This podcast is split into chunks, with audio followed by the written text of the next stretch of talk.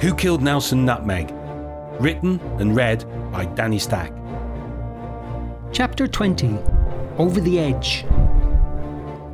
As Swindon ran off like a lunatic, Billy, the Colonel, and Woody didn't waste any time in running from the caravan themselves, but they headed straight towards the cliff where they could find Nelson's head. They knew this was vital evidence. They had to get it. As they walked from the caravan to the cliff, Billy felt a buzz about being the leader of the investigation and how seriously they were all treating it now, despite Swindon's conspiracies. When they reached the cliff, they stood near the edge and gazed at Nelson's head, which lay halfway down the cliff face.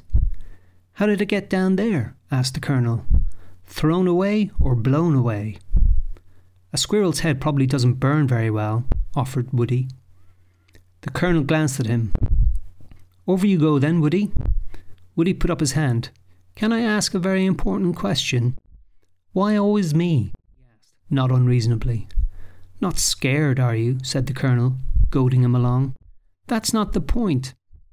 We'll use a rope to hold you, said Billy, trying to sound encouraging. But we don't have a rope, Woody said, somewhat confidently.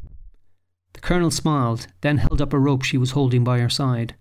Woody puffed his cheeks. Now he knew he was going to have to do it. He was going over the edge. The Colonel used a special knot she had learnt in Brownies to secure Woody to the rope, and then added her own twist on the knot for added security. This is called the impossible knot, guaranteed not to slip, she said. You're just making that up. There's no such thing as the impossible knot, said Woody. No one's going to let you fall. Not on my watch, replied the Colonel, which made Woody feel better. We won't let you down, said Billy, or at least we won't let you fall down. Woody was nervous but felt more confident knowing the Colonel and Billy were taking this seriously. He started to edge his way cautiously over the cliff. Billy and the Colonel released some slack on the rope whilst making sure they had a firm grip. Woody took a few more steps and over he went. Luckily, the cliff face was jagged enough so that Woody could lower himself down with relative ease, using the rocks as a guide. He wasn't going to fall as long as he was careful, and, of course, if Billy and the Colonel didn't let go of the rope. He looked at Nelson's head below him, and his stomach flipped with excitement. The view was suddenly a bit more daunting. But he went bravely on and reached the ledge next to Nelson's head. Give me some slack, he cried. What did he say? asked Billy, not hearing him properly. Give me a smack, suggested the Colonel. Slack, give me some slack. Woody cried again.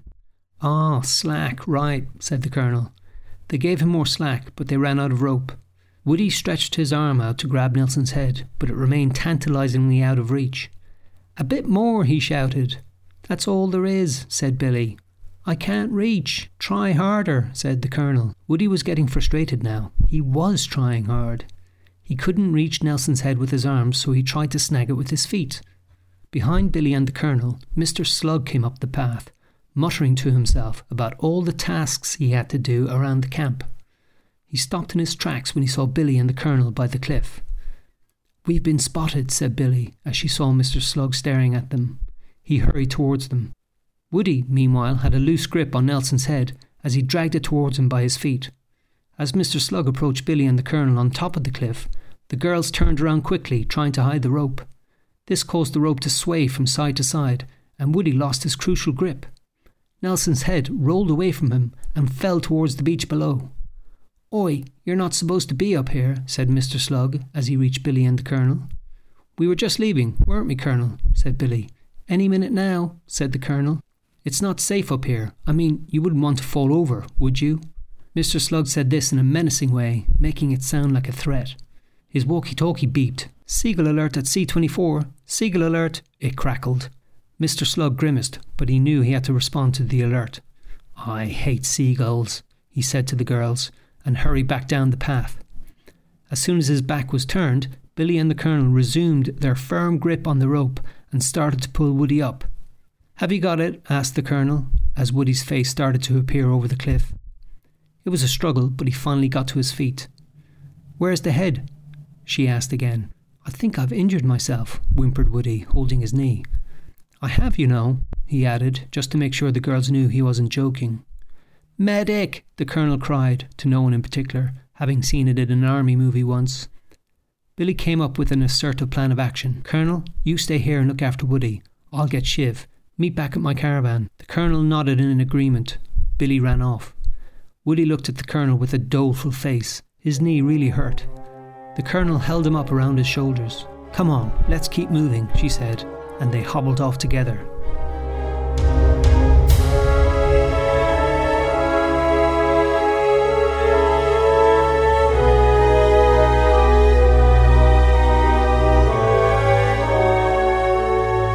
Chapter 21 Shiv's disappeared. Billy approached Shiv's caravan and could immediately sense that something was wrong. She knocked on the door, but there was no answer. She knocked harder, still no answer. What would Shiv do? she asked herself.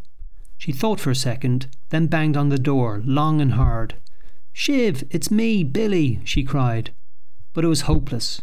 She looked around and noticed that Shiv's parents' car wasn't there. Billy frowned, getting increasingly suspicious. She moved one of the picnic benches towards the window of Shiv's caravan, climbed up, and peered inside. Shiv? Shiv? Inside the caravan, everything was turned inside out and upside down. Something strange was definitely going on. Oh dear, lost a friend, have we? said a voice behind her. Billy turned to see Diane calmly staring at her, as if she was standing there all along. Where's Shiv? What's happened? asked Billy immediately. Such a shame, said Diane. I don't think we'll see him or his family again. What have you done? asked Billy. Now she was really worried about Shiv. Me? I haven't done anything. But where are they? I think you're too young to understand, said Diane. Don't worry, you'll get over it. Diane checked her watch and then unwrapped a chew sweet. Finished early from archery, Wilhelmina? she asked, looking at Billy with a smirk as she popped the chew sweet into her mouth. Billy gazed at the chew wrapper, still in Diane's hand. It looked very similar to the chew wrappers that they'd found by the bonfire. Billy stared wide eyed and open mouthed as Diane turned and confidently walked away. Meanwhile, the Colonel was dragging Woody along by the creek as they headed back towards Nelson's retreat. The ground was rough and uneven with gravel, making it difficult for them to walk, especially Woody, whose knee was still giving him trouble. The Colonel remained on full alert, looking out for anything suspicious. Up ahead, she heard a noise coming from the reeds next to the creek. Get down, she said, and pushed Woody to the ground. Ah, my knee! Stay here, said the Colonel, as she set off to investigate. I'm fine, leave me here, said Woody, trying to be brave. In the reeds, Swindon was hiding out from aliens, the FBI, and anyone else who might be involved in his CIA clone squirrel hole theory. He was paying so much attention elsewhere that he didn't notice the colonel creep up behind him. Boo, she said, giving him a fright. I think they're coming to get me, Swindon whispered. Oh, I don't doubt it, said the colonel. She grabbed him by the shoulders and shook him as hard as she could. Get a grip, soldier. Your Nelson needs you, she said. Yes, we're that desperate. Colonel? Colonel? said Woody, rather weakly from his position on the ground. The Colonel left Swindon to rejoin Woody. Swindon thought about what the Colonel had said and decided to follow her. After all, where else was he going to go? He was probably safer with them than anywhere else. My knee, said Woody when the Colonel returned. She gave him a withering look. She realised Woody was going to slow her down, but she wanted to take responsibility for her troops. Plus, she was keen to get back to the caravan and find out what Billy and Shiv had discovered.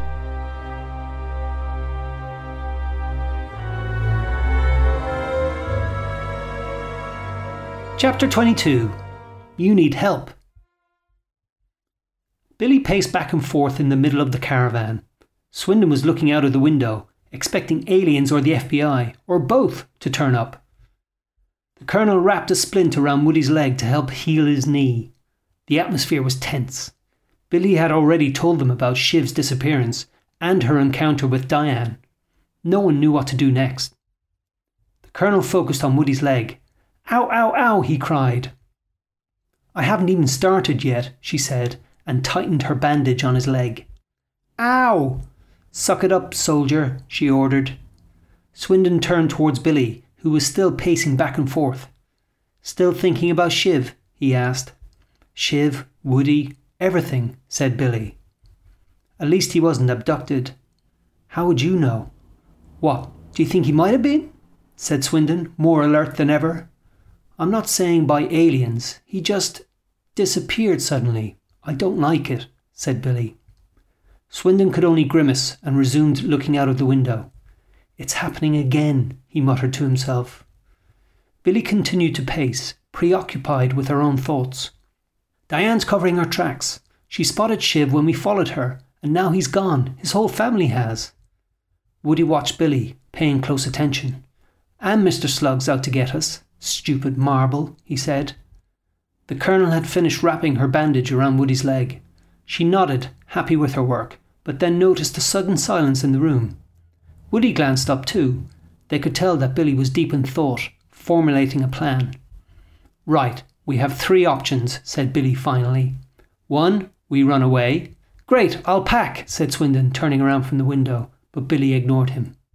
Two, we don't do anything and we let them get away with murder. The Colonel didn't like the sound of that option. She tried to interrupt, but Billy continued. Three, we prove Diane did it. The Colonel much preferred the sound of that. I say we prove Diane did it. It might be the last thing we ever do in this camp. Right, said Billy. We break into Diane's office, find out who the real Nelson Nutmeg is, or was. Once we know his identity, we'll be able to prove he's dead. Good plan, said Woody, pleased that the gang was coming together again. You guys need help, said Swindon. Look who's talking, replied the Colonel. No, no, listen, said Swindon. There's this kid who never goes home, never leaves. He knows everything, sees everything, and that's why he's known as.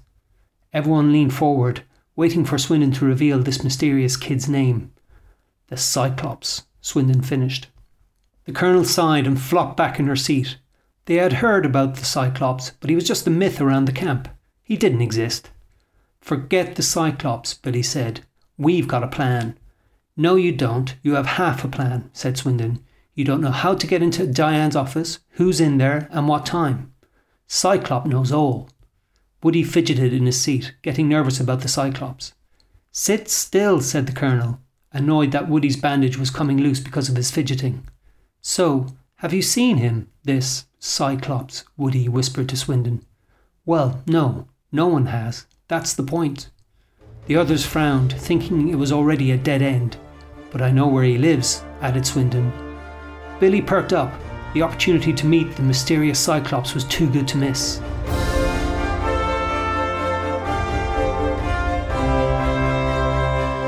You've been listening to Who Killed Nelson Nutmeg. It was read by Danny Stack from his own novelisation of the film. To find out more and watch some clips from the movie, visit nelsonnutmeg.com.